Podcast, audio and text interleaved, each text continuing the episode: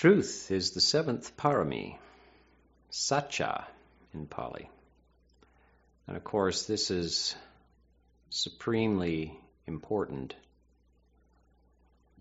Nothing really can be accomplished without this. And what we have, the introduction of Dhamma into the world, is the Four Noble Truths. So, what is embodied in the Four Noble Truths is really what is meant by Satya. Different truths have different values. In the modern world, truth has to do with science or scientific truth, where you attempt to establish it, objective truth about the, the external world. The Buddha is not preoccupied with that kind of truth. He is interested in the truth of suffering. So that's a weird phrase in itself the truth of suffering.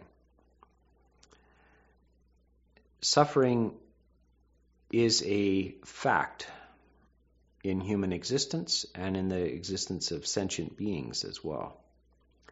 So he wants you to focus on that truth. Now, other truths like how far it is to Chicago from Minnesota, these are relative truths. He would advise that one would attempt to be truthful in these things, to say how much something weighs, how far something is. But of course, these things are uh, mistakes can be easily made about these things.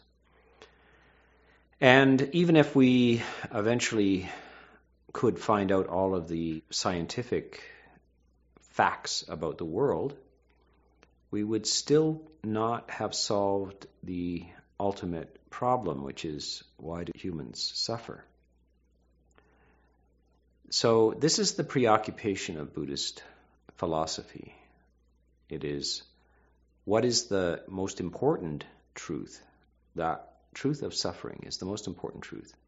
Scientific truths are far below that. Scientific truths or the massing of scientific truths cannot achieve the resolution of human suffering.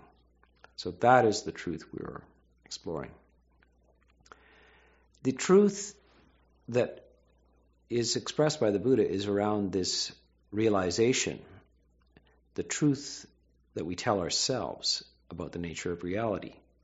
Do we tell ourselves that reality is impermanent, insubstantial, and unsatisfactory? Or from time to time, do we forget that and tell ourselves a lie?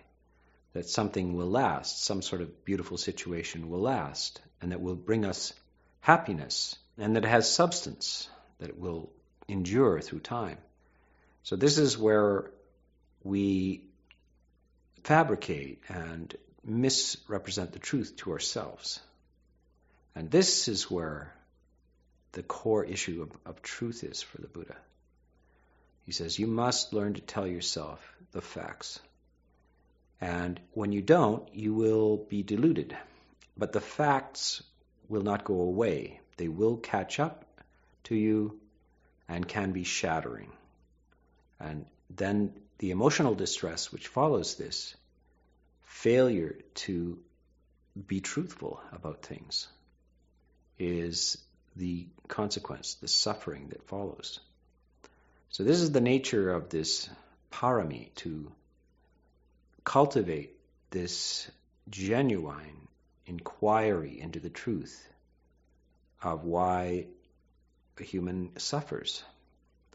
And any other direction of this is more or less a uh, misdirection of your energies. So, in the cultivation of, of the paramis, this must be developed and is the basis for the arriving at enlightenment. And without it, we cannot arrive at enlightenment. This will be um, supported by the other paramis, especially wisdom. Wisdom and truth are really inseparable. You cannot be said to be wise and yet not recognize the truth. To recognize the truth is to be wise, and to be wise is to recognize the truth. So they're aspects of each other. So this is the, the cultivation and development of these. And wisdom is more or less the investigation of truth. And until it becomes second nature and embodied in oneself.